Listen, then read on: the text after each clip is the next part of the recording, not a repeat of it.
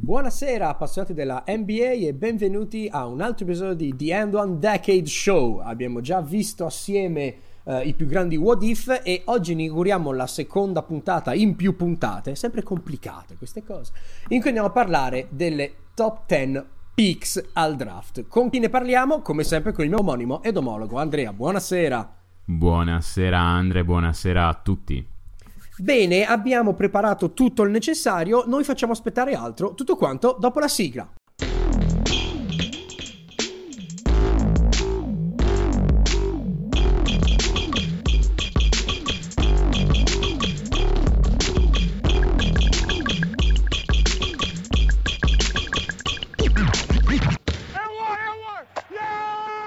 Allora, se ci conoscete sapete già che eh, noi facciamo una regola e poi ci mettiamo 3-4 eccezioni, da subito proprio. Quindi iniziamo. Allora, ovviamente è una top 10 picks della decade, cioè andremo ad analizzare 10 giocatori, che poi non sono 10, prima eccezione, in base a una serie di categorie in cui abbiamo dato io dal lato mio all'insaputa del mio eh, collega e il mio collega all'insaputa mia dei voti. Poi li abbiamo rivelati abbiamo fatto la media, proprio matematica, abbiamo ottenuto un risultato che va da 0 a 50. Le categorie sono valore del giocatore in sé per sé. La cioè quanto idea, forte è quel giocatore? Quanto forte è? Proprio, cioè il, il, il livello in, nei videogiochi. Proprio sì, così. sì, sì, esatto. Delta tra rendimento e scelta. Ad esempio, un giocatore che fa l'All-Star Game ma arriva dal secondo giro è meglio che una prima scelta che è più forte, perché la scelta era molto più bassa. Certo. Ecco. Quanto ha aiutato la squadra che lo ha scelto? Ovvero, quanto ha portato in positivo alla squadra che lo ha draftato. Questo serve anche per capire, visto che è un ragionamento sulle top 10 picks, quanto la squadra che ha draftato è stata lungimirante e intelligente per dirvi, abbia, abbiamo discusso Andre ed io prima della puntata del caso Middleton, per dirne una, ok? Middleton draftato da Detroit, ma poi Detroit non è che abbia dato una mano in alcun modo, ok? Esattamente. Eh, si valuta una pick, quindi si valuta veramente tutta la carriera che parte dal momento del draft a uh, ora, uh, fino appunto uh, nella, nella, decade. Quindi contiamo la decade, contiamo anche in quanti anni questo giocatore è stato al suo massimo pick un giocatore che fa un'esplosione un anno non conta come giocatore che produce molto per 3, 4, 5, 10 anni. E l'ultimo punto, l'ultima categoria è avrebbe potuto rendere ugualmente in un'altra squadra, che è una cosa interessante per capire se uno, il talento del giocatore è traducibile in altri sistemi di gioco, oppure due, se la squadra poteva andare bene solo con lui o non con qualcun altro. Esatto, cioè comunque anche qua voto 1, eh, cioè quel, quel, giocatore lì sarebbe stato, avrebbe fatto così bene solo in quella squadra lì, voto 10 sarebbe stato assolutamente portabile, ovviamente più esatto. un talento è portabile migliora è la pick perché non sai mai cosa succeda al tuo coaching staff, alla situazione in cui sei. In questo. Okay. Questa è la base del pensiero. Di base il giocatore più forte è anche quello che ovunque tu lo metti sposta, non ha bisogno. Vedremo che poi comunque in realtà queste ci sono delle, anche qua ci sono delle eccezioni, vedremo. Però, Perfetto. Sì. Allora, in, rapidamente le prime due eccezioni e poi ci lanciamo nelle analisi. Um, la prima eccezione è che due tra le migliori 10 pick della decade sono per fai noi. Fai 5, fai 5 anche. Due tra le migliori 5 picks della decade sono assolutamente Stephen Curry alla 7, Kawhi Leonard alla 15. Ne abbiamo già parlato tanto però di questi giocatori sia eh, nelle scorse puntate, quindi nella scorsa puntata sui What If, sia in generale nelle nostre analisi eh, contemporanee nel, nel The End On Podcast. Quindi non vogliamo ripeterci tenetele buone, ma facciamo astrazione, mettiamole tra parentesi, diciamo così, uh, queste, queste, due pick. La seconda eccezione, poi ci lanciamo, uh, anzi ci lanciamo con la seconda eccezione, ovvero non è una tra le top 10 migliori pick, ma per l'eccezionalità del rendimento dato rispetto alla sua scelta, iniziamo a parlare della top 11th, quindi la miglior undicesima pick in questo caso, con Isaiah Thomas. Che comunque, dai, alla fine, alla fine, è finito non troppo lontano da, da, da, dai voti che abbiamo dato agli altri. Quindi, no, dai, non, è, sta, no, sì, non, è, non è disgustoso, però. Allora, iniziamo dunque. Isaiah Thomas, draft 2011, e eh, tutto si gioca intorno a quando è stato scelto, alla 60, l'ultima scelta possibile, l'ultima e secondo giro, l'ultima del, uh, del draft. Um, prima cosa, analizziamo un attimino le, uh, i risultati dal punto di vista personale. Eh, career stats, quindi statistiche in carriera di media. Ancora una volta, attenzione, ehm, prendo le statistiche, prenderemo le statistiche tutto qua, nell'arco di tutta la carriera, non solo nell'anno peak. Chiaro che se io vi leggo che Isaiah Thomas o che un giocatore X ha fatto 18 punti, 2 rimbalzi e mezzo e 5 assist in carriera, voi dite sì, forte, però non mi sembra un discorso come di stare in una top 10 della decade. Però considerate che non ho preso l'anno in cui girava 29.8 di media, ho preso tutto, quando è rookie, quando gioca poco, eccetera, eccetera. Giocava, girava, girava, girava più di 29 e girava col 63% di true shooting quell'anno lì in regular season oltretutto, quindi ecco. probabilmente era, era, top 3 giocatori offensivi della Lega in regular season, senza troppi dubbi insomma. Ecco, ma per farvi capire che giudicheremo giocatori che magari nel vostro, nei vostri ricordi sono, caspita, questo qua è fortissimo, sì però per quanto tempo è stato fortissimo. Dunque, esatto, esatto. abbiamo detto Isaiah Thomas 18, 2,5 e 5 nella carriera. Questa comunque, esatto, scusa, questo è un esercizio molto interessante appunto per vedere quanto quello che noi ci ricordiamo effettivamente matcha con, con i numeri eh, veri e propri, perché um, quando vai a fare questo tipo di, di, di, di, esercizio ti rendi conto che in realtà giocatori che ti sono sembrati fortissimi sono stati fortissimi per uno, due anni, per tre anni. Quando vai a vedere lo, lo span di determinati giocatori dici ma io questo qua credevo che fosse durato molto di più e invece è durato 3, 4, 5 anni. Comunque, pi- piccola nota, curiosità prima che tu inizi sulla PIC 60. Oltre a Isaiah Thomas, solamente 4 giocatori scesi da 60 nell'era del, uh, dei due turni sono, sono, scesi sul parquet. Solamente altri 4 giocatori hanno toccato il parquet NBA. Uh, eh, un'altra curiosità, uh, sai chi è anche stato scelto alla 60? No. ed era un terzo giro però. Drazen Petrovic è stato ah. scelto alla 60, era un terzo giro nell'86, eh, c'erano sette giri all'epoca nel draft. E mm, curioso che quel draft lì abbia visto anche Sabonis andare alla 24, Mark Price alla 25, che okay. insomma eh, comunque era un perennial all'NBA, eh, l'antesignano di Nash, oserei dire, Mark Price, eh, Rodman alla 27. Hmm. Kevin Duckworth alla 33, Ornacek alla 46, cioè un draft in cui tutti quelli forti sono andati dopo, al, dopo alla, la, la, la, 20 praticamente, una cosa Madonna. fuori da ogni grazia di Dio. Sì. Bello, ben fatto. Era il draft di, di, di, Len, di Lembia. O Lem, ah, Lem come si, diavolo sì. si, esatto, come Lem diavolo Bias, si, si Len, esatto. overdose Bias. Esatto. Anche lì un what if che non abbiamo messo nella decade il perché più, non sì, è nella decade. Il, probabilmente il più grosso della, della vita. Andatevi a leggere il, il capitolo di, di, del libro di Bill Simmons a riguardo. Esatto, Ma torniamo per, per, a Isaiah Per farla molto breve, talento incredibile, si vociferà veramente ai livelli di ah, questo è il nuovo NJ, draftato, sì, muore sì. la notte del draft di overdose. Mm, praticamente Larry Bird poteva giocare 5 anni in più se avesse avuto uno così a levargli minuti. A... Insomma, una serie di, di, di, implicazioni infinite, insomma, probabilmente. Vabbè, abbiamo delle serie, serie, serie vere tra, tra, tra i veri Celtics di Bird e i Bulls di di, di Jordan e via dicendo, ma... Mm, non, avanti, non, si parla avanti. di questo. Valore esatto. del, allora, eh, altro risultato record personale oltre alle career stats. Eh, beh, il suo palmarès dice eh, una partecipazione al second team all-NBA, chiaramente nell'anno in cui si vociferava di eh, avere, che avesse addirittura delle possibilità di vincere l'MVP. Non è mai stata una cosa veramente realistica, ma comunque era nel discorso. Già questo è un gran, gran, gran risultato. C'erano delle percentuali molto basse, non so se tu puoi, puoi darmele le hai o le stai cercando ora. Ma no, no, no, no, no, però insomma era sicuramente... Nel, eh, mi pare fosse finito nelle, nei primi 5 nella classifica Sì, sì, sì, MVP, era in top 5 MVP. Sì. Allora, valore del giocatore, um, cerco di essere ecumenico, nel senso secondo me io gli darei un 7 su 10, vedo qua nei voti rivelati che anche il mio collega lo fa, non ci sentiamo di dargli meno perché comunque sia quello che ha fatto è notevole, non stiamo di dargli di più perché quello che ha fatto non è poi così tanto notevole. No, ai playoff è sempre calato, il migliore anno ha fatto alla fine 23-7-3 col 56 di true shooting. Eh, la sensazione era che se fosse rimasto a Boston probabilmente sarebbe riuscito a, a, a, portare diciamo, i livelli di regular season molto vicini a quelli dei playoff, cioè i playoff molto vicini a quelli della regular season di lì a un anno. Uh, I playoff sono sempre stati in una circostanze un po' particolari per lui, un anno infortunato, un anno infortunato e quella sorella morta qualche giorno prima. Insomma, una serie di cose. Però uh, la mia sensazione è che se fosse rimasto a Boston avrebbe continuato su quei livelli. Sì, diciamo che anche la, la, secondo me quando ci fu lo scambio e, e, abbiamo fatto peraltro un episodio specifico sulla trade e su mm-hmm. cosa ha significato, cioè la perdita dell'innocenza e altre cose, andate a ricercarvela. Um, Diciamo che ha avuto anche una bella botta di fortuna eh, Boston perché l'infortunio di Isaiah Thomas si era poi rivelato non più grave, Gravissimo. ma più lungo a guarire. ecco, Esatto, insomma, esatto. quindi in quel caso lì sì. Però è vero che ha- se- nel caso in cui non fosse stato infortunato, non, eh, ve- non vedo perché non avrebbe potuto fare ancora uno o due anni a livelli veramente alti Mm. in un sistema che era Sì. costruito, cucito su di lui, insomma. Sì, sì. Allora, differenza fra il rendimento del giocatore e la scelta che è stata presa. Ehm, l'unica ragione per cui abbiamo Isaiah Thomas in eh, questa classifica è che io ho dato... Cioè, non si può, ma io ho dato 11 su 10. Perché non si può, ma abbiamo- ho, dato, ho dato altri 10 su 10.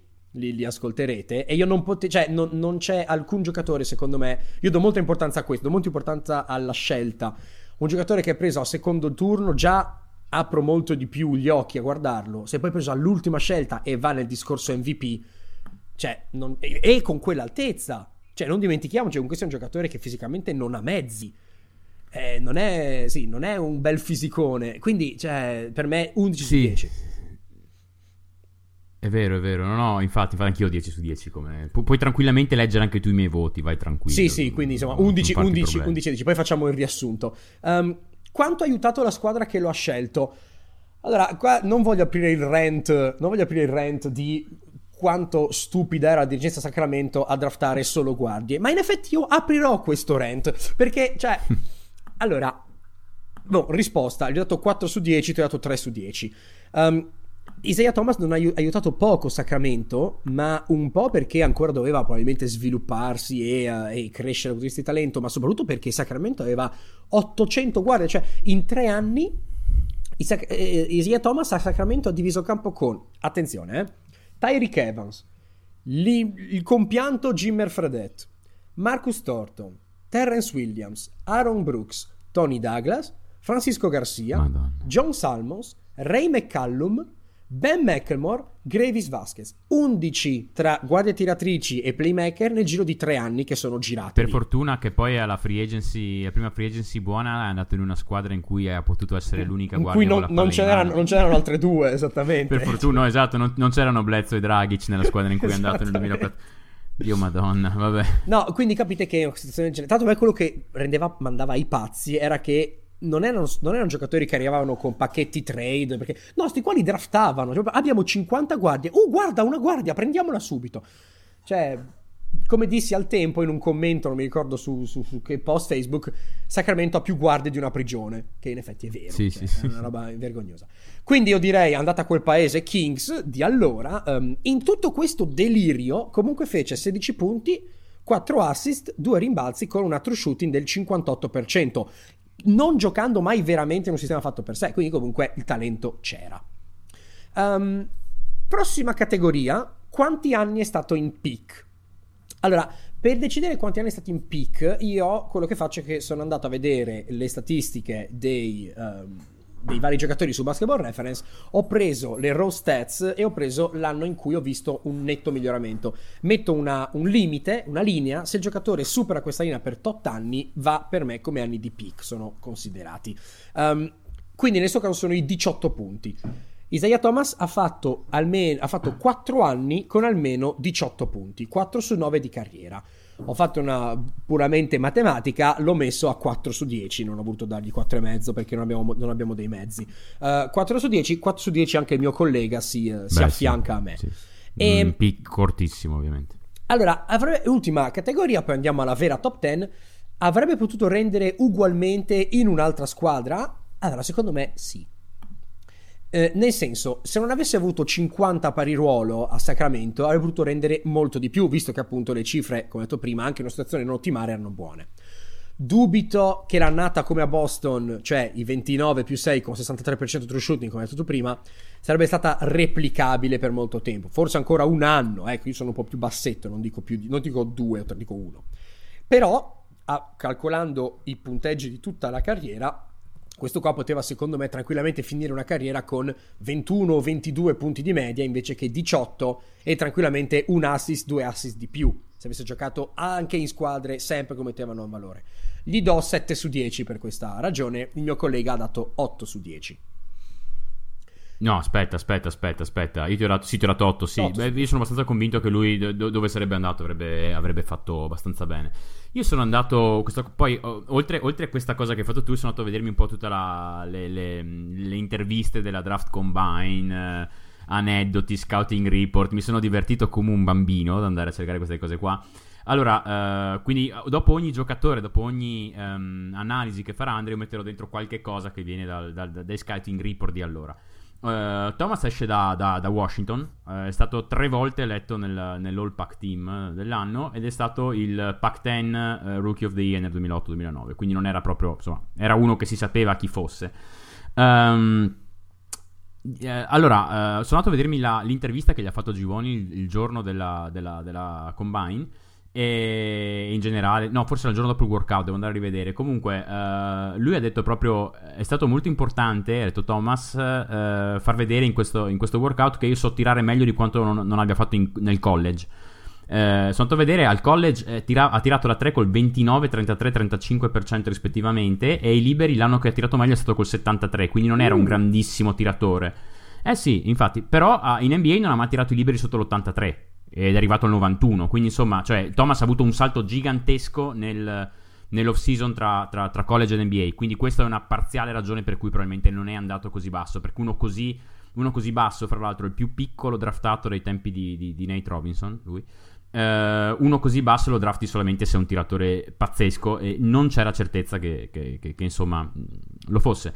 Bellissima la domanda di Givoni e bellissima la risposta di, di Thomas. Gli chiedono uh, che, tipo di, che, tipo di, ruolo ti aspetti di avere nell'NBA. E lui dice uscire dalla panca, uh, mettere tiri, passarla bene. Quindi lui già si vedeva come l'energy guy dalla panca. Insomma, proprio dice Thomas, quello che ha fatto JJ Barea alle finals. JJ Barea che ha fatto 9 più 3 in 19 minuti con un altro shooting del 50%, è vero, assist to turnover di 3, però comunque, cioè, direi che l'impatto che ha avuto Thomas in generale sulla Lega è stato leggermente più alto di quello di JJ Barea. Però è... Ehm, bello anche che gli chiedano dove ti vedi fra 4-5 anni. Lui dice: Mi vedo ancora in NBA dopo aver fatto buoni 4-5 anni. Thomas, dopo 4 anni, sarà un all-star. Cioè, per dirvi, quindi la, la salita di Thomas è stata molto, molto ripida. Molto. Ehm, all'intervista post-draft di Thomas si presenterà solamente un giornalista un giornalista. Ehm, e sono andato a vedermi la selezione, il, vi- il video della selezione. Eh, lo, lo, lo, ha chiamato Silver già, eh, anche se ancora il, il commissioner era Stern all'epoca. Ehm, subito prima delle selezioni si annuncia ufficialmente, fra l'altro, curiosità, la trade per Kawhi. Ah. Eh, proprio, proprio i, 5 secondi prima della pick Thomas si annuncia la trade Kawhi, che ricordiamo è il per Kawhi. Più sono andato a rivedermela. Nella trade c'era anche Bertans. Ma va. Eh, sì, era il per Kawhi più Bertans più, vedo che sei seduto bene, posso dirtelo, più Erasem Lorbeck. Madonna! Questa era la trade, quindi era George Hill per questi tre qua. Uh, Silver dice la pick in fretta, Silver ha proprio l'aria di quello che ha voglia di andare a, a bere il taglio al bar. Dice, dice, ok, Sacramento select Isaiah Thomas, buonanotte New Jersey, good night New Jersey. E chiudono. Cioè basta, Silver, Silver chiude. Cioè no, no, no, non lascia, buonanotte New Jersey. Cioè finisce lì. Eh, passano ai commentatori ESPN. Tutto quello che hanno a dire i commentatori ESPN è. Eh, allora dico in inglese perché è bello. His, fa- his father lost a bet during Lakers Pistons Finals and he had to call his son Isaiah. Cioè lui si chiama Isaiah perché il papà ha perso una scommessa durante le finali Lakers Pistons. E, e niente, e, quindi lui si chiama Isaiah perché suo papà ha perso una scommessa. Però vabbè, um, lo, lo, lo, lo, scouting, comunque devo dire, in, uh, sono andato a rileggermi gli scouting principalmente di Draft Express che io ritengo Bibbia per lo scouting, ok? Draft Express che adesso ovviamente, cioè Givoni e, e Schmitz all'inizio Mike non, non, era, non, era, Draft Express, c'era solamente Givoni, uh, adesso sono stati inglobati in ESPN ovviamente. Um, e sono andato anche a prendermi NBADraft.net che io ritengo invece so- fonte di Hillary comparison molto spesso. Devo dire che in realtà fino a 3-4 anni fa NBADraft.net io sono andato a vedermi i report e tutti quelli che ho controllato ci hanno preso parecchio bene. Quindi eh, un an- una volta non erano per niente male. E, eh, Draft Express dice chiaro e tondo eh, che lui ha una definite chance, quindi una, una, una, una possibilità tangibile di, eh, di farcela nell'NBA, di, di stare nell'NBA per anni. Quindi Draft Express già lo diceva allora, prima del draft. E adesso qua, io allora, Andre, tu, non abbiamo mai giocato a briscola noi due, No. uno contro l'altro o insieme.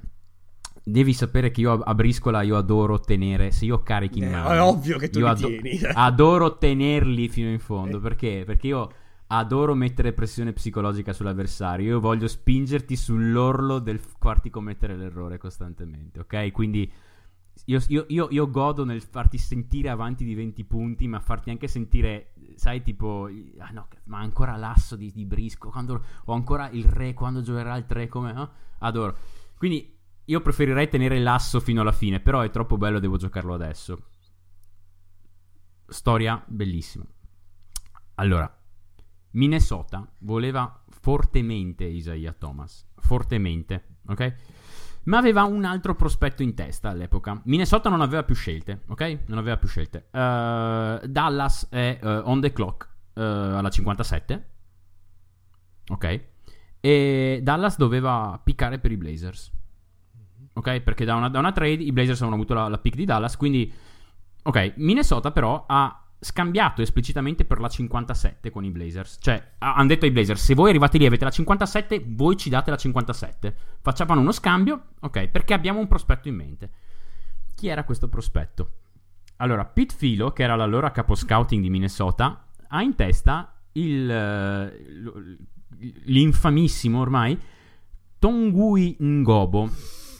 Chi è Tongui Ngobo? Tongui Ngobo è l'unico giocatore del Qatar che sia mai stato draft. Non andare a cercare, no, ti lo impedisco, tu ascolti la storia. L'unico giocatore del Qatar che sia mai stato draftato. Ok. In realtà lui è un Eh, congolese, infatti, il nome è eh, 6 e 6, a- atletico, che tira da, te, da 3, grezzo, ma insomma uno di 21 anni che- che- che ha un buon potenziale. Il, pensiero di Filo era lo mandiamo in Spagna o in Italia a giocare, e lui giocava in Qatar all'epoca, però insomma po- possiamo tirare fuori qualcosa.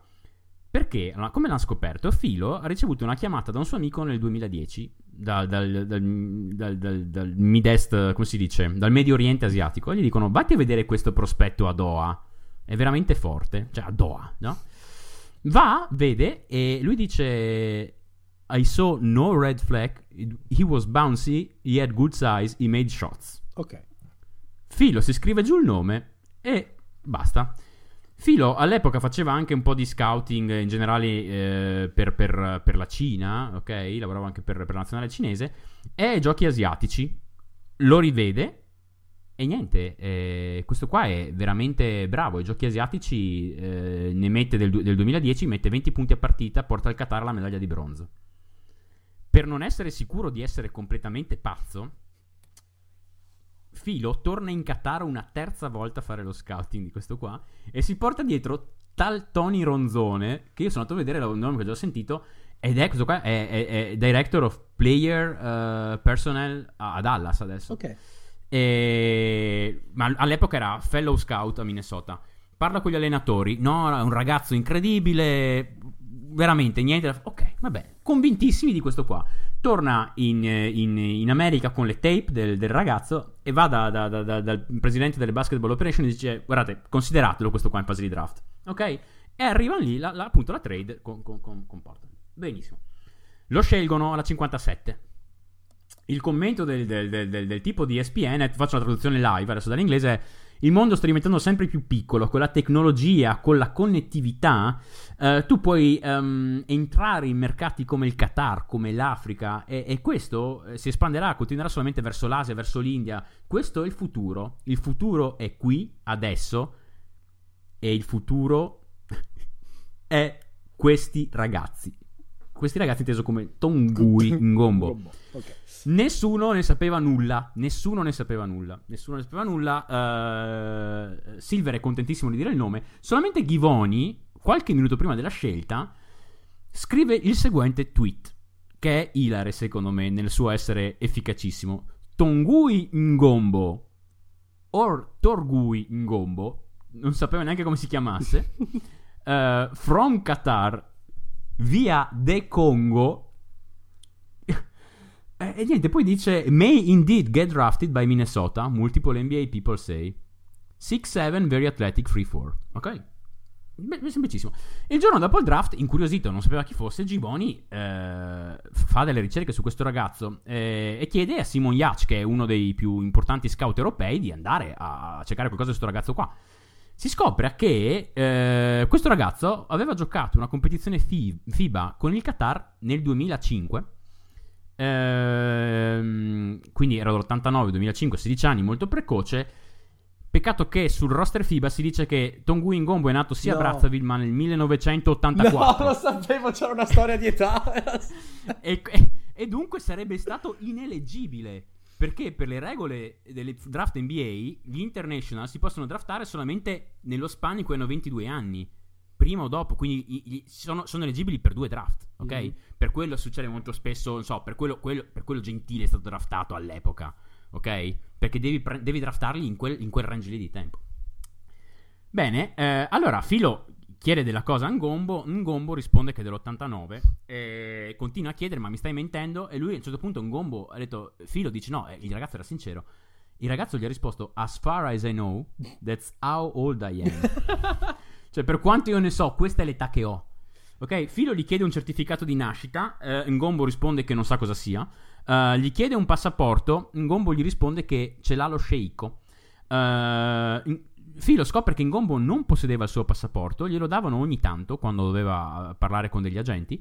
Um, ma ovviamente questa cosa qua stava bloccando una certo. multiple team trade perché cioè, non poteva, cioè, se, se, questa cosa qua non andava, se non era eleggibile dovevano annullare la trade. L'NBA decide di approvare di fare maggiori indagini qualora Minnesota uh, firmasse in gombo, ma nel 2013 rinunceranno ai, ai diritti. Che fine ha fatto Ngombo? Ngombo portò la sua squadra, rimase in Qatar, sempre la stessa squadra, eh, la portò a tre campionati del Qatar di fila, eh, ad, una, ad, una, finale della Coppa Asiatica, eh, fu MVP del, capina- del, del campionato qatariota del 2012 e Finals MVP nel 2015. Quindi in Gombo ha avuto un prime molto più lungo eh, di Isaiah Thomas. Ma bisogna vedere insomma che tipo di prezzo. Quindi questa qua è la storia di Tongui o Torgui in Gombo. Wikipedia dice Tongui, sometimes uh, misspelled Torgui, quindi probabilmente Tongui in Gombo. No, no, non credo raggiungeremo queste vette nuovamente nel, nel, corso di questo podcast. Però, quindi ora sapete la storia di Tongu Ngombo, che, che impedì a Minnesota di draftare Thomas, di cui erano innamorati e speravano andasse undrafted per draftarlo dopo. Quindi Isaiah Thomas non ha avuto la migliore carriera per colpa di uno sceicco, praticamente. Sì, in sì, un certo sì. senso. Sì. Madonna. Va bene, usciamo dal Qatar, torniamo in America per la uh, prima ufficiale, ovvero la, la, decima pick dell'anno, secondo noi. Eh, ah no, concludo, scusate, i voti. Um, io per Isaiah Thomas un, il voto cumulativo dice 33 su 50, il voto del mio collega dice 32 su 50, quindi la media 32,5 su 50, che lo piazza alla undicesima posizione. Alla decima posizione di Andre Jordan, draftato alla 35 nel 2008. Um, Iniziamo, career stats, 8 punti, 10 rimbalzi e una stocks e mezzo, quindi steal e blocks, mm-hmm. ovviamente nel suo caso sono soprattutto stoppate, però c'era, ogni tanto c'è stato qualche 0.5, 0.7, ho preferito fare le stocks.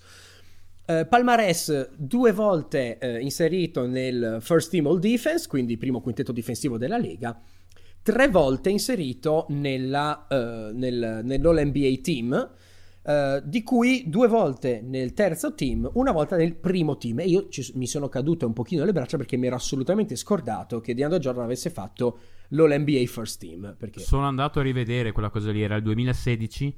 Uh, eh, Cousins è finito nel secondo e Drummond nel terzo. uh, ok. Ehm, no, è stato un anno pessimo per i centri. Eh, la Marcus era listato power forward, Draymond power forward.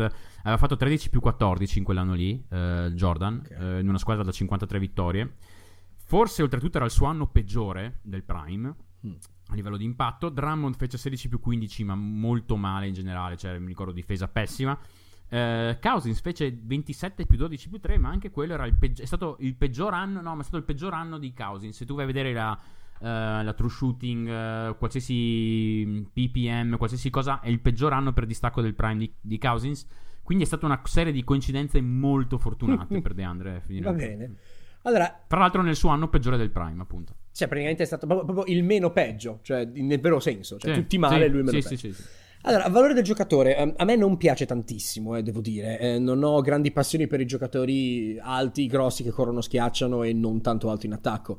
Um, però oggettivamente facciamo, come dire, restiamo oggettivi, è un giocatore buono, mm, secondo me mai buonissimo, il che vuol dire che io non riesco a considerarlo mai un secondo violino, può essere un terzo. No, um, no, no. Una volta al star, per appunto abbiamo, ne abbiamo parlato, stesso anno in cui ha fatto l'NBA team. Um, per essere oggettivo io direi che 7 su 10 ci sta, cioè è un giocatore che lo puoi mettere, soprattutto contando gli anni del prime, non tanto ora, come 7 su 10, perché comunque sia, i numeri te li mette, quindi non si può, non si può negare.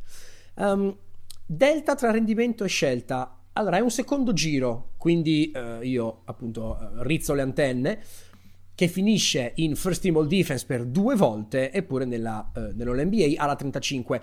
Sono molto sensibile al secondo giro. Um, ho messo a un altro giocatore pari ruolo, di cui parleremo dopo, draftato al primo giro 7 su 10, giudico questo altro giocatore più forte, e in effetti lo fa, più forte su ogni, su ogni aspetto, e gli ho dato 7 su 10, quindi mi dico la stessa cosa, do 7 su 10 anche, anche a lui. È meno forte dell'altro giocatore misterioso, ne sto scelto dopo, quindi ci sta. Um, allora, quanto ha aiutato la squadra che lo ha scelto? Allora, qui mi ha preso qualcosa ieri sera e io ho iniziato a fare una ricerca, mi sono detto, allora mi sono detto Cosa vuol dire che DeAndre Jordan abbia aiutato i Clippers? Vuol dire che DeAndre Jordan è stato parte della, oltre ai punti, rimbalzi e compagnia, è stato parte integrante della narrativa, dell'identità della squadra. Quei Clippers erano ovviamente Lob City. Quindi Lob City vuol dire, lo sapete insomma, c'era Chris Paul alla regia e che alzava qualunque cosa per Blake Griffin e DeAndre Jordan che tiravano giù all'Iup su all'Iup. Spettacolarissimo, stupendo e la layup era oggettivamente uno schema usato ancora e ancora e ancora perché era il modo migliore per massimizzare il talento assurdo che avevano nella posizione di centro e alla grande.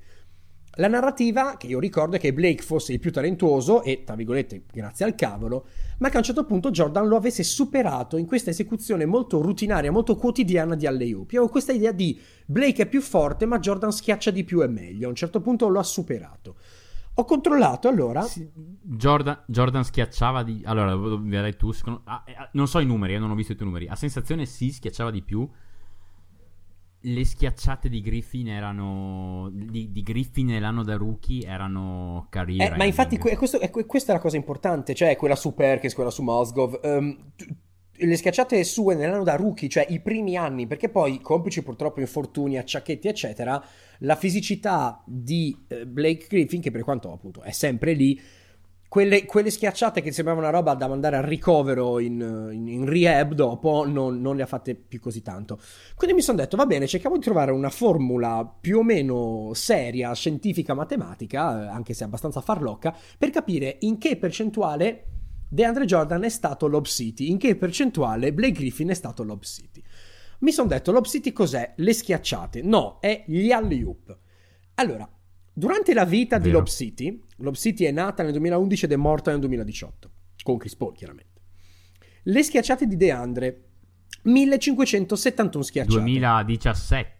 17, scusami, sì, 17, scusami. Sì, um, sì, sì. Le schiacciate di DeAndre, 1571 schiacciate, percentuale di, ass- di schiacciate assistite 82.5%, il che ci dà, ovviamente una schiacciata assistita è nel caso suo praticamente un alley-oop, ci dà roughly più o meno 1296 alley-oop in carriera, cioè durante l'Ob City. Tiran- facendo la divisione per ottenere quante schiacciate all'anno, quanti alley-oop all'anno, abbiamo avuto 216. Dividendolo per numero di partite, abbiamo 2.6 alley-oop a partita. Schiacciate di Blake Griffin, 920, causa infortuni, causa molto meno partite giocate e molto meno. Però non ci fermiamo al numero crudo, andiamo a vedere le percentuali assistite 76.5%, cioè 704 alley-oop all'anno, che ci danno 117 alley-oop in un'annata, che ci danno 1.4 alley-oop a partita. Se trasmettiamo poi questi dati e otteniamo un bel grafico a torta che io ho fatto e che tu puoi vedere, Confermo, ha fatto un grafico. C'è un grafico a torta che ci dice che DeAndre Jordan ha contribuito al 65% all'Op City contro il 35% di Blake. Indi per cui DeAndre Jordan si merita un 8 perché quella era la squadra, lui quello doveva fare e lo ha fatto bene, meglio di Boy Griffin. Ecco fatto. Ok, quanto gli ho dato io in sta, in sta sezione qua senza fare questi calcoli matematici? Tu ci hai messo mezz'ora meno di me, ne hai dato 7 e direi che va bene anche quello. Ok, ok, ok, ok, ok, vabbè. Okay. Allora, quanti anni in peak? Uh, anche lì io vado a vedere le statistiche. Ho considerato per lui il peak delle annate in almeno in doppia doppia. Perché meno non sarebbe stato considerabile. Sì. Peak, insomma, ne è così. E secondo me alcune delle annate in doppia doppia non è nemmeno Sì, solo- ci sono state certe. Era, era già. Era, certe- esatto, c'erano certe esatto. doppie doppie da 13 e 13 e certe doppie doppie da 10 e 10, non è la stessa cosa. Ma anche doppie doppie da 12 e 13, cui però preferivo averlo in panchina che piuttosto che Sì, in campo, chiaramente, insomma. però io mi sono ritenuto unicamente ai, ai dati brutti, ma ho ottenuto lo stesso voto, 6 su 10, perché matematicamente è molto semplice. Ha fatto 7 anni su 12 in carriera, almeno in doppia doppia, che corrisponde al 58%, che vuol dire 5.8 su 10, quindi 6 su 10. E tu, senza fare i tuoi crimi, calcoli stesso punteggio, quindi siamo abbastanza coerenti. Bene. Avrebbe potuto rendere ugualmente in un'altra squadra? Allora, questo qua difende, salta, schiaccia, corre, prende rimbalzi. Non ti serve Chris Paul per avere una cosa di questo qua è un talento traslabile ovunque. Sì, Chris Paul l'ha fatto qualcosina, fare cosina in più in termini. Però, onestamente, bastava un qualsiasi playmaker decente sui pick and roll, Esattamente, esattamente. Quindi Chris Paul ha contribuito a farlo rendere meglio di quanto ha avuto in altre cose, ma comunque sia quello era quanto. 7 su 10 per tutti e due, quindi siamo tutti d'accordo. Do i voti e poi ti lascio per la parte aneddoti. Beh, siamo lì, eh. Io 35 su 50, tu 34 su 50, 34 e mezzo per la decima posizione. Allora, eh, prima di tutto, NBADraft.net è davvero 2 su 2. anche qua dicono è molto Dwight-like. eh, fanno, una fanno una descrizione carina, insomma, de- lo profilano bene, devo dire. Um, piccola curiosità: eh, DeAndre Jordan è cugino di mm, Tyson Etienne, eh, che è un freshman di, di Wichita State di quest'anno. Ehm, che sta essendo scoutato per il draft. Non so se non penso, ecco, di, cioè, di sicuro fa un altro anno lì almeno. Però, nel senso, è, un nome che è sulla mappa degli scout. Ehm, ma soprattutto questo Tyson Etienne è nipote di Marcus Camby. Eh, Ah. Quindi probabilmente. Sì, quindi probabilmente DeAndre Jordan e Marcus Camby fanno qualche cena di Natale insieme. Però, insomma, interessante. Um, Draft Express è, è, è- è- è perfetto, cioè un- fa un report perfetto ai, ai limiti del- del- del della dell'essere commovente. Eh, una- in generale, un tratto che ho, che ho- che ho notato rivedendomi tutti questi scouting report è che è. Cioè, io ho, io ho iniziato seriamente a seguire uh, draft tweet, cioè, no, no, draft Twitter, in realtà Twitter molto tardi, ma ehm, il processo, diciamo, di, di- di- che porta alla, alla notte del draft, ho iniziato a seguirlo dal 2015, circa 16, insomma, meglio, ecco. Eh, gli anni prima no. Però andando a rivedere queste cose qua, anche prima questi servizi di scouting come Draft Express sembravano prenderci molto, ma veramente molto. E eh, il, il pensiero costante che ho è: ma come fanno le squadre NBA a, a- a sbagliare così grossolanamente? Cioè, Jordan non era, mm, non era Michael Jordan, però era comunque DeAndre era comunque un giocatore che non meritava di andare alla 35. Infatti. E stiamo parlando di un giocatore che era nella selezione nazionale under 19 che, che è andato a vincersi i mondiali l'anno prima del, del suo draft, due anni prima, non mi ricordo. Cioè, come, come, come hanno fatto a, a- Come fanno a sbagliare costantemente queste squadre qua? Questa è una cosa che è un tratto in comune con ognuna di queste pick che noi sentiamo. Cioè, ognuna. Non ce n'è una che ti dico, ma come mai non l'hanno preso prima? Fo- forse un paio, non ci arriviamo dopo, ma, ma, ma una roba folle. Il report incredibile di Givoni è quello dopo una partita contro UCLA, UCLA di Love e Collison eh, dell'epoca, la famosa UCLA di, di- di Love e Collison. E lui dice, eh, Col- eh, Givoni dice sì, va bene, fa le sue cose, però si fa fregare due volte nel box out da Kevin Love. Ok? E, e che porta 4 punti in... in eh, Chiaro, in rimbalzo offensivo. dice? Di- esatto, esatto, di Love. Ed è vero, cioè DeAndre Jordan è un grandissimo rimbalzista, ma non ha mai fatto box out No. bene in, carriera sua. Mai, mai. No, è mai, un ribalzista mai, mai. atletico, non Eh, tecnico. Ma proprio zero. Poor job denying position inside the paint, which gave Kevin Love a fairly easy jump hook shot over, over him. Cioè, eh, Brutto posizionamento nel, nel cattivo- pitturato.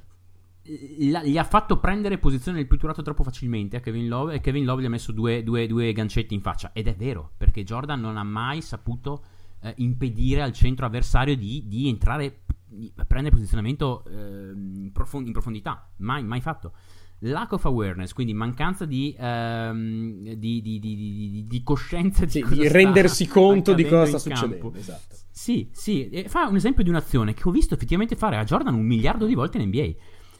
Eh, fa lo switch, quindi eh, su un, fa, fa, lo, fa, lo, switch su un, su un, blocco, ok? Cambia sul blocco e dovrebbe prendere Darren Collison. In, però cerca quasi subito, all'inizio lo prende, poi cerca quasi subito di rifare lo switch mm. Con, con, il suo compagno di squadra e lascia sostanzialmente Darren Collison libero da Corridoio, tre. chiaro. No, libero da tre. Cioè, questo qua è, è, questo qua è DeAndre Jordan in quattro cose che ha detto. È DeAndre Jordan. La carriera di DeAndre Jordan è incredibile. Quindi, mh, mm, mh, mm, fantastico. Uh, Givoni, veramente fantastico. Fra l'altro, 2008, curiosità.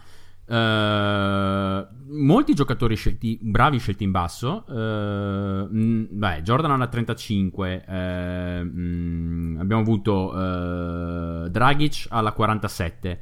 Mbamute, eh, Dragic alla 45, Mbamute alla 37. Eh, Chalmers la scelta prima di, di DeAndre Jordan, eh, volendo anche Ashik alla 36. Ashik era titolare al terzo anno in una squadra da, da 47-35, faceva i suoi, la sua doppia doppia di media, non era male Ashik. Eh, curioso, fra l'altro 2008 può essere ricordato come forse l'ultimo, l'ultimo draft dei centroni Rim Protector. Mm. Um, Brooke Lopez alla 10, Robin Lopez alla 15, Roy Ibert alla 17, mm. McGee alla 18, Ajansa alla 20 e Pekovic alla 31, Caspita. oltre DeAndre Jordan. Okay.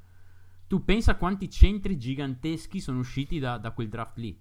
Cioè, quindi per dirti quanto era, quanto era, il prototipo di quel tipo di giocatore all'epoca. Qual era Chiaro, che adesso, che adesso no. chi drafta un, un Pekovic o una cosa del genere. Esatto, esatto, esatto, esatto. Cioè, Pekovic adesso non... Pekovic è Caleb Swanigan. Cioè, eh nel senso, hanno draftato Caleb Swanigan. Esatto. Sì, però, ok.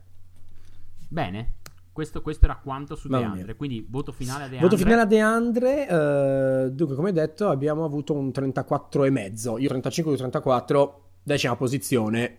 Mi sembra, mi sembra, onesto. Ma sì, ci sta, ci onesto. sta, onesto secondo me, assolutamente meritato. Allora, andiamo, eh, andiamo alla top 9 e, e questa è una, un, ci sono 5 punti di differenza tra i nostri due voti perché a me questo giocatore non piace e io temo molto di aver esagerato nel mio, come dire, nel mio essere accecato dal fastidio. Per me questo qua è top... Uh, vabbè, se eliminiamo Leonard e Kerry, questo qua per me è top 5 prese dell'ultima decade. E Però s- uh, posso capire che non mi piace. E io sono basso perché non, non mi piace dal punto di vista del, del, del e carattere e uh, gioco. Vabbè, Jimmy Butler preso alla 30 nel 2011. Um, ehm, statistiche della carriera 17 più 5 più 3,5. Palmarès, uh, Most Improved Player del 2014-15, quattro volte nel second team, second All Defensive Team NBA, due volte nel All NBA Team però il terzo.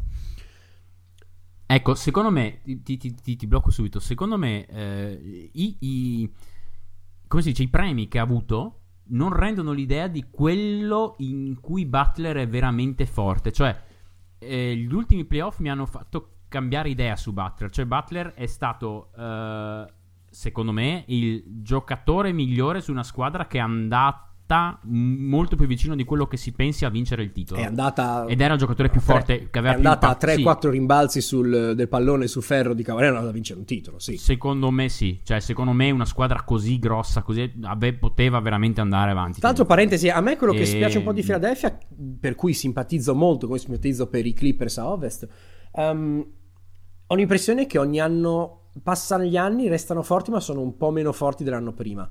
Cioè, secondo me la Philadelphia con, con Bellinelli e Iliasov era la miglior versione degli ultimi tre anni di, di Philadelphia e ogni anno hanno perso qualcosina, secondo me. Per quanto hanno fatto delle aggiunte, per quanto tutto quello che vuoi, ogni anno hanno perso qualcosa.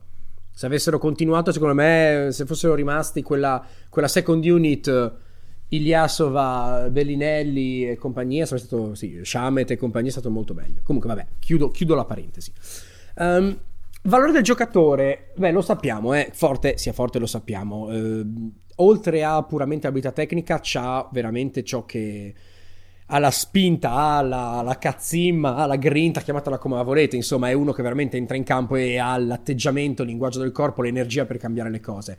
Statisticamente ce ne sono di migliori, però lui si è ricavato la carriera NBA non perché eh, è particolarmente bravo, fantastico tecnicamente, ma perché è uno che ha enormemente, come dire, degli ammenicoli nelle mutande e eh, abbiamo già detto, eh, l'anno scorso a Filadelfia era l'uomo del clutch time, quando la palla scotta era solo lui che andava, che andava, che andava su. Ecco, io ho dato un voto un po' più bassetto qua rispetto a te. Posso, posso, posso darti una mi, curiosità? Mi dia una qua? curiosità. Ci sono, ci sono, più di 900 interviste, cioè c'erano più di 900 interviste, sono cresciute ancora. Questa qua è un dato riportato sempre da Draft Express, eh, il giorno del draft di Butler. Ci sono state più di 900 interviste nel database di Sport Aptitude eh, pre, pre-war, pre, pre-draft. Eh, di queste più di 900, solamente 96, 26 avevano un internal motivation rating, quindi un rating di motivazione interiore più alto di quello di Butler. Ok. Che, e, questo, e, questo, mette Butler nel, metteva Butler nel 97 percentile di internal motivation wow. rating fino ad allora. Uh, prima di Butler, in, in quell'istante lì, di, di, di, erano stati, mh, cioè di questo mega database di questi 26, 15 erano stati selezionati nell'ultima decade. In quell'istante lì, 13 su 15 erano giocatori che avevano minuti, più di 25 minuti in squadra da playoff. 9 erano considerati plus defenders, cioè Chiaro. che avevano considerazioni preso voti da, eh, ecco, da, da, da All Defensive Team, e 3 erano in max. Cioè vuol dire che tu, se hai uno, un, se tu drafti un giocatore con quel profilo psicologico lì, hai, il, questo dice ovviamente le interviste, secondo le interviste avevi il 20% di possibilità di prendere un giocatore che avrebbe firmato un max, avevi circa il 65% di prendere un difensore che sarebbe finito nell'all defense team, e avresti avuto un giocatore che al 90% avrebbe fatto molto bene in una rotazione da playoff. Per dirti, cioè questo stando solamente alle interviste pre-work, pre-workout, Caspita. per darti un'idea di, di, quanto il profilo psicologico di Butler fosse forte. Ah, no, ma su quello... Su... Per, a, a, confermare quello certo, che tu hai su detto. quello, su quello oggettivamente io cioè, abbasso, abbasso le mani per quello o alzo le mani, forse alzo le mani si dice, vabbè, uh, faccio qualcosa con le mani rispetto a questo. Um, io, io, però ho dei dubbi, e qua la ragione del mio voto basso, uh, perché ho dato 7 su 10 sul suo valore, e già sento, eh no, ti ho dato 9. Eh no, ma come 7, cazzo, Sì, merda di più, eccetera. Sì, sì, io sono stato un pochino, cioè, ho, relati- ho relativizzato un po'. Secondo me è un po' né carne né pesce, cioè non è abbastanza forte per essere il centro del tuo progetto, ma d'altro canto non è abbastanza malleabile per adattarsi in qualunque contesto da secondo violino. Sai cosa diceva, sai cosa diceva un, un report di, un, di, uno scout NBA? Di Butler diceva Jack of all trades, master of none. Eh. Cioè, quindi, eh, diciamo, coltellino svizzero, ma non, non, sa fare niente in maniera eccellente. E, eh, tra l'altro, un'altra cosa, attenzione agli infortuni, perché eh, nel mio conto, visto che ovviamente anche qui i, i, sì. nostri, le nostre categorie, i nostri voti sono determinati moltissimo anche dalla longevità del giocatore, da quanto abbiamo visto giocare. Sono giocatori draftati pochi anni fa, in cui abbiamo ovviamente dei giudizi parziali. Se rifacessimo questa classifica fra 5 anni avremmo punteggi molto diversi. Lui l'abbiamo visto per un bel po' e ragazzi, solo in una stagione su tutta la sua carriera ha giocato più di 70 gare. Quindi qualcosa che sporca un pochino. La testa c'è, c'è molto di più, ha una testa cobiana per certe cose però il Sì. fisico, la tecnica non sempre ha, ha seguito. Ehm, appunto, io 7. Io, io gli ho dato 9 su 10 perché per me, eh, per dirti, oh, cioè, a- alza il livello ai playoff, Sì. lo alza ogni volta. Quello che ho detto prima, più quest'anno qua, ad esempio, che non è il primo anno che ha un, un vero allenatore, eh, secondo me, e, e io ce l'ho sesto nella mia personale classifica, sesto, settimo se volete, nella mia personale classifica MVP. Ehm, quindi io ce l'ho a 9 per questo. Primo anno con un allenatore vero e gente forte ma non fortissima attorno. E per me top 6, finirà top 7, 8 eh, classifica MVP. Se uno così eh, alza anche il livello dei playoff e rischi di essere, cioè, è stato il miglior giocatore di una squadra che rischiava di vincere il titolo, per me quello è un 9 su 10. Stessi voti, 7 e 9, per il delta tra rendimento e scelta. Ehm, sì, ok, è vero, è l'ultima scelta del primo giro. Eh, prima di lui nel suo ruolo gente come Jordan Hamilton, che non so chi sia, già John Johnson, Jimmer, eh, anche lì lo, ri- lo rinominiamo, i gemelli Morris, Marshall Brooks, quindi gente che non ha assolutamente avuto la sua carriera. Il dato comunque... Fra l'altro, sai qual, è, sai qual è la cosa molto simpatica? Che lui, si fe- si- il suo- il suo- le sue azioni al draft salirono molto perché aveva tenuto Marshall Brooks molto bene in una partita contro Providence. Sì, sì, beh, il punto è che Brooks, Brooks, Brooks è un altro di quei giocatori che poi vedi in Italia, infatti abbiamo visto in Italia, che ha... è come Forte. Cioè, è quei giocatori che all'università fanno delle robe della Madonna e poi appena vanno su il, il, la differenza tra le due leghe gli, gli, taglia le gambe, purtroppo. Perché Brooks, dal punto di vista del talento, è altissimo, senza dire, ma. Un altro, visto a Cremona e a, e a Boston, è Von Wafer. Von Wafer era, ho parlato con gente di Cremona che lo guardava bene giocare. Ciao Mocio, se mi stai ascoltando. Peraltro uno del Buzzer Beater e compagnia, quindi facciamo un, una citazione, uno shout out ai, ai pionieri del podcast in Italia di basket. Cioè, eh, lui è un giocatore dal, dall'intelligenza cestistica offensiva straordinaria e dai mezzi incredibili. Il problema è che poi, purtroppo, l'alzarsi del livello difensivo e fisico, dall'altra parte, taglia spesso le gambe a giocatori un po' più mag- magrolini. Marshall Brooks tutto era meno che un armadio. Quindi così, insomma. Ho dato 7 comunque per un po' le stesse ragioni, cioè mi sono permesso, uno perché non mi piace tanto Jimmy, quindi eh, purtroppo mi rendo conto che sono un pochino, par- un pochino parziale, ma anche perché ho contato un po' tutto, ho contato cosa ti porta in carriera, come si amalgama in spogliatoio, come ha tenuto la, la, il fisico negli anni, quindi anche lì sono un po', sono un po più basso del normale. Ci ho dato 9 direi perché davanti c'era Marshall Brooks e quindi direi che ci sta insomma. Ma no, ho dato, ho dato 9 perché comunque prendere la 30 è un giocatore che, io torno sempre lì, può essere il migliore giocatore di una squadra da titolo. Per me, cioè, l'essere il miglior giocatore di una squadra da titolo per me è una, una cosa che pochi eh, giocatori La differenza è che secondo me lui non può dire... essere il miglior giocatore di una squadra da titolo. Questa è la mia visione della cosa. Può essere il secondo. Philadelphia, a Philadelphia per me... Sì. In quel momento lì è arrivato ai playoff, cioè so che è B dei più forti. Sì, sì, chiaro. eh, però... Um, arrivati ai playoff, chi era quello che, quello che veramente no, certo. faceva la differenza ogni volta che metteva il piede sul parquet? Era, era Butler. Chiaro, cioè non... Quanto ha aiutato? Butler ha, ha, ha, tenuto, ha tenuto Kawhi eh, per buona parte Vabbè, della certo. serie. Cioè, Beh. Kawhi gli lascia, vabbè, non so quanti centimetri, non so quanti chili. Quanto ha aiutato la squadra che lo ha scelto? Tanto. T- ah, qua peraltro bizzarro perché io ho dato 8 su 10, tu hai dato 6 su 10, sono curioso di capire perché hai dato così poco. Io dico perché, perché per... no, io, io, dico vai. tanto, 8 su 10, perché uno ha tenuto in vita l'esperienza di Chicago per una squadra che fosse più o meno decente dopo la, la morte cestistica di, di Derrick Rose, versione numero 1. Eh, dopo l'annata da MIP ha raggiunto il livello comunque di stella, mai arrivati al titolo, mai essere una squadra veramente considerabile, ma se i Bulls, quei Bulls lì fossero arrivati a un livello di essere contender, era sarebbe stato grazie a battere, un po' quello che abbiamo, che abbiamo detto. Ci sono arrivati? No. Ecco. Ci sono mai andati vicini ad arrivarci? No.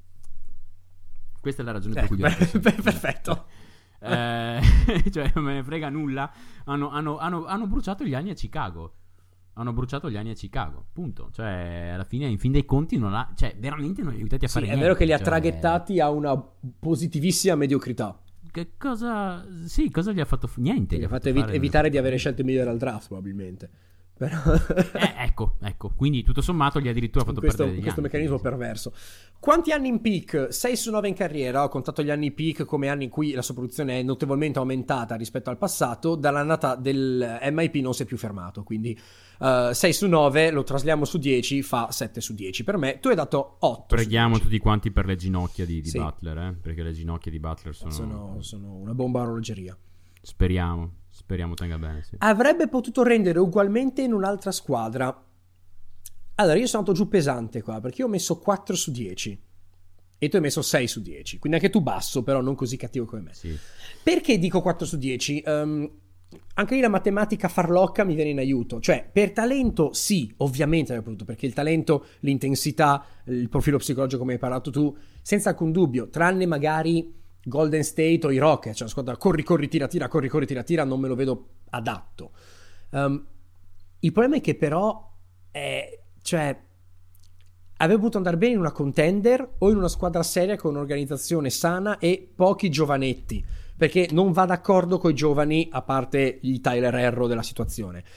Non sto giustificando assolutamente i vari giovani che non fanno una mazza. Ma tu sai che ha, ha, un, rapporto, ha un, rapporto, veramente bellissimo con, con Tyler, Beh, Tyler ma, Hero. Ma perché, ma perché Irro è un cioè giocatore, una persona bellissima, per quello. Cioè...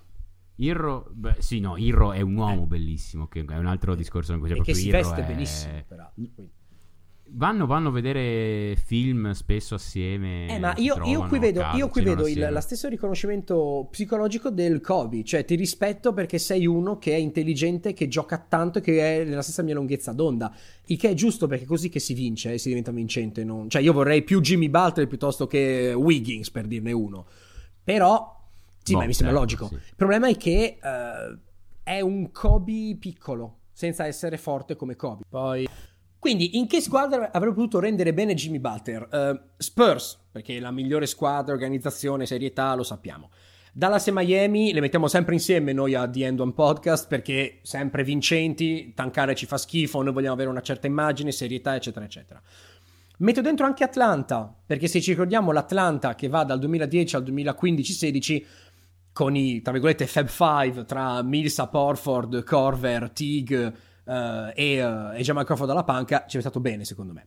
Boston ci sarebbe cascato proprio come il calcio sui maccheroni. Metto anche Indiana perché nel corso del tempo è sempre stata comunque sia abbastanza ostica, quindi mi si stava bene come carattere. Utah, mi sarebbe piaciuto vederlo a Utah secondo me. Uh, I Lakers, perché no? I Clippers, perché no? Anche Toronto, ti dirò, nel momento della rinascita dopo i primi anni brutti. Però mi hai, mi hai detto 10 squadre, mi hai detto, quindi alla fine non era così arido il terreno per Jimmy per diventare un... No, Portland e Memphis. Aggiungerei anche Memphis col grit and grind, figurati. Sì, ti ho detto 10 squadre, 12, ma ce ne sono 30. 12 diviso 30. Eh, bon, però insomma, allora sono d'accordo anch'io con te che allora, io, io sono, uh, gli ho dato 6 perché per me lui è una, al di là di, di tutte le menate dell'andare all'allenamento alle 3, in generale lui ha una work ethic, una mentalità clamorosa, ok? Um, però ci vuole, vero, il giusto mix, uh, ci vuole il giusto mix di spazio per crescere, l'organizzazione... Secondo me l'organizzazione per Butler non doveva essere troppo buona, perché nell'organizzazione mm. troppo buona Butler è un po'... Cioè Butler secondo me è un po' anarchico sotto sotto, quindi mm. ci voleva l'humus giusto, è vero, però comunque aveva un'etica del lavoro incredibile, quindi gli ho dato 6. Allora, i punteggi, e poi andiamo a vedere gli aneddoti di scouting report, eccetera. Um, 35,5 su 50 il voto finale, perché il mio, co- mio collega da 38 io do 33. Molto severo. Sì, per me per me, ti dico, se levi, se levi Kawhi e Kerry di cui non parliamo, eh, non, ho, non, ho, dei voti per quei due lì, ma secondo me sarebbero entrambi in top 5. Per me Butler è o quinto o sesto sesta pick della decade, probabilmente. Per dirti, sono molto alto su, su questa scelta qua. Comunque, eh, NBA Draft ci ha preso di nuovo eh, e, e, dicono proprio se continua a migliorare il suo tiro da fuori eh, potrebbe essere uno di, ehm, degli sleeper di questo, di questo, di questo draft. Um, anche se è vero, gli hanno dato, uh, gli hanno dato solamente 6 nella, nella, nella, um, nel potenziale. Uh, dicevano che appunto uh, Butler uh, era, come sapete, Butler era un junior da Marquette che si era riclassificato da, da, da Tyler, Junior, Tyler, Junior, College, quindi in realtà era, era, a tutti gli effetti era un senior Butler quando è uscito, non aveva ha vinto nessun onore particolare a Marquette, quindi insomma Butler effettivamente non aveva il più grosso del, dei curriculum all'epoca ecco, per entrare al draft. La storia, ba- la storia, di Butler comunque secondo me è molto particolare ed è quella che definisce Butler uomo, eh, probabilmente la conosci. Butler fu cacciato di casa dalla madre a 13 anni. Sostanzialmente gli, hanno, gli ha detto non mi piace, non mi piace, non, mi piace lo sguardo che hai, non mi piace come... vai fuori di qua, non, non mi dai buone sensazioni. Tua, e, tua e quindi, madre. Sì, sì, sì. Boia. Sì, sì, sì, sì, sì. E sostanzialmente, vabbè, eh, lui inizia a giocare basket assolutamente non organizzato a, a Tomball, che è il, la sua città natale. E Jordan Leslie, che era uno che giocava basket e football, era un po' il, diciamo, il talento della scuola di Tomball, in generale in atletica. Comin- cioè, eh, dopo una partita di Summer League, di partita così di una, di una lega estiva, eh, lo invita a fare una, una free point challenge, diciamo, una gara da tre punti e, ehm, e, niente, poi lo invita a casa a giocare ai videogiochi. E, e, da lì si iniziano a vedere. Ogni tanto Jimmy va a casa sua, comincia a star lì una notte, poi torna. E niente, eh, tutti, era una famiglia di sette figli, quella di, di Jordan Leslie. Cioè aveva, aveva sette, sei, sei, fratelli oltre a lui, eh, di, frutto di quattro figli di sua mamma col precedente marito eh, che era morto eh, la, la, mamma si chiama Michelle Lambert, che è una persona fondamentale nella vita di Jimmy Butler, che è diventata a tutti gli effetti la sua vera mamma alla fine. um, e tre del nuovo marito di Michelle Lambert. Ok? Um, la, alla fine i, i, ragazzi dicevano sempre può rimanere qua Jimmy, può rimanere qua Jimmy, se lo litigavano ogni sera, i sette, Jimmy era, Butler era il, il, più grosso diciamo di tutti quanti. Um, alla lunga i genitori di, di, Jordan Leslie decidono che Butler possa veramente andare a vivere lì. Cioè, visto che se lo litigavano ogni sera ed erano tutti sempre contenti, i fratelli, di averlo lì, hanno detto, vabbè, vieni, vieni qua da noi. Però tu stai, sottostai a delle regole. Visto che visto che i nostri figli ti vedono come modello, tu devi essere un modello. Gli impongono coprifuoco, gli impongono di andare a lezione, gli impongono di prendere bei voti e lui non batte ciglio, lui fa tutte queste cose qua alla perfezione. E per dirti, lui fa. Uh, lui uh, c'è un articolo bellissimo del, del, giorno, uscito due giorni prima del draft di ESPN um, in cui il writer di ESPN gli chiede di raccontare la sua storia, no? di questa storia qua. E lui dice al writer di ESPN, senti, so già che tu scriverai un articolo da sta roba qua, io ti chiedo solamente una cosa, non scriverlo in modo tale che faccia sentire le persone dispiaciute per me. Io, perché questa cosa qua la odio, non c'è nulla di cui essere dispiaciuti. Io adoro, io amo quello che è successo a me. Mi ha reso quello che sono. Io sono molto sono grato per tutte le sfide che ho trovato, eh, mi sono trovato davanti in vita mia. Mm, please don't make them feel sorry for me. Proprio frase... E, e questo, questo, era Jimmy Butler. Um, all'high school uh, è un buon prospetto, assolutamente Uh, però nessuno, cioè è esploso tardi, è iniziato a giocare tardi nell'high school, nessuno lo nota, si iscrive al Tyler Junior College che è praticamente attaccato alla sua high school vicino a Milwaukee, infatti lui sarebbe stato nella, nell'intervista pre, pre, pre-draft, gli chiedono come sarebbe giocare a Milwaukee, lui direbbe beh sì sarebbe una cosa fantastica e si vociferava che Milwaukee lo stesse, lo stesse puntando con la 40. Mm. Eh, lui voleva giocare a Milwaukee. Alla 19 Milwaukee prenderà Tobias Harris. Eh, alla 40, che comunque non gli è andata male. Sì, non è una brutta scelta. Alla, esatto, alla 40 prenderà John Lawyer. Mm. Eh, però insomma, eh, che anche lui insomma, ha fatto rotazione. Eh, sì, beh, per la 40 ci sta. Esatto, esatto, esatto. Uh, niente, fa un anno a Tyler Junior College, uh, gioca così bene che per fine anno ha offerte da, tra le altre, da un sacco di, di, istituti pazzeschi, ma tra le altre da Marquette e da Kentucky, per dirne ah. due. Uh, la madre gli dice vai a Marquette perché ha un programma accademico, migliore. la nuova madre, Michelle Loren, gli dice vai a Marquette perché ha un programma accademico migliore. non sai come ti andrà al basket, potrebbe andarti male, vai, vai là, ok? Perché eh, lui va, va, a Marquette, eh, niente, lo, lo, scout al terzo anno, gli scout ormai lo conoscono al terzo anno di Marquette, eh, si fa la fama di essere uno che può aiutare subito eh, una buona squadra addirittura, cioè lo, lo, lo, etichettano come uno dei più pronti al draft, fa dei workout stellari, eh, MVP del Portsmouth Invitational, la pre-draft combine tutti quanti, cioè chiedevi, cioè io sono andato a leggermi le, le interviste, chiedevi ma chi è che ti è piaciuto questo draft? Butler, una roba folle, Butler, tutti quanti dicevano Butler e tutti quanti facevano i complimenti a lui.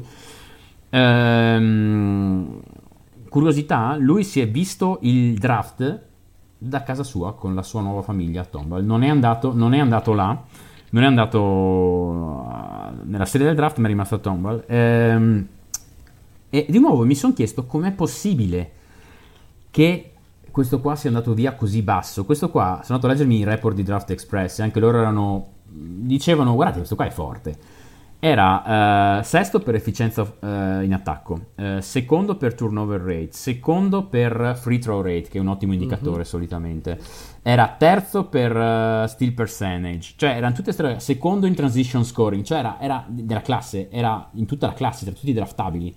Quindi era il migliore o quasi in molte cose da un punto di vista offensivo e si sapeva che difensivamente fosse una bestia. Chiaro. Quindi perché? Non l'ho capito.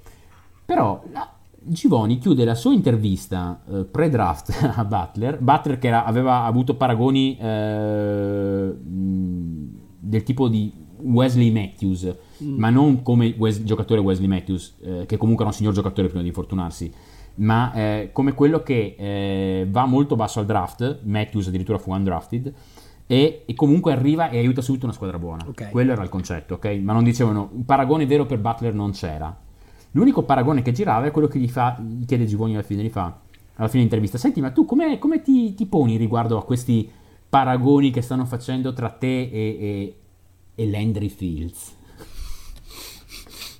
Madonna. E risposta di Butler?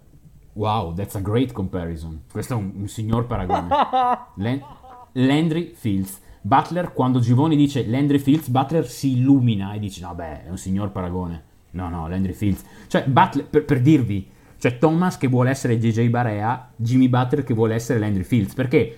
Perché è riuscito a stare nell'NBA per tanti anni. Sì, e perché oggettivamente, Per dirvi- cioè, al netto delle mie risate, eh, si fece una che, a parte, era- gli, a parte gli infortuni, ma era uno che stava benissimo in una squadra, cioè sapeva girare. Assolutamente, Quello sì. assolutamente. Però insomma fa, ri- fa- fa- fa sorridere quando vedere questa, questa intervista di Butler otto anni dopo e, e pensare che lui era lusingato da un paragone con Landry Fields.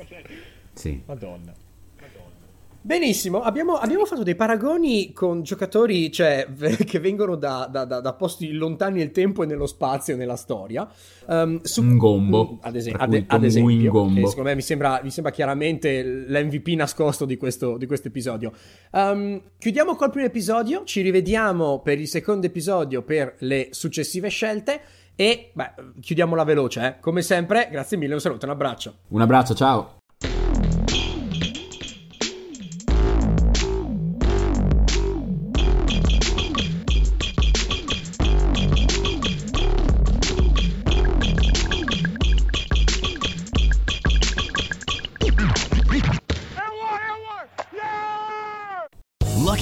Casino asking people what's the weirdest place you've gotten lucky? Lucky? In line at the deli, I guess? Aha, in my dentist's office.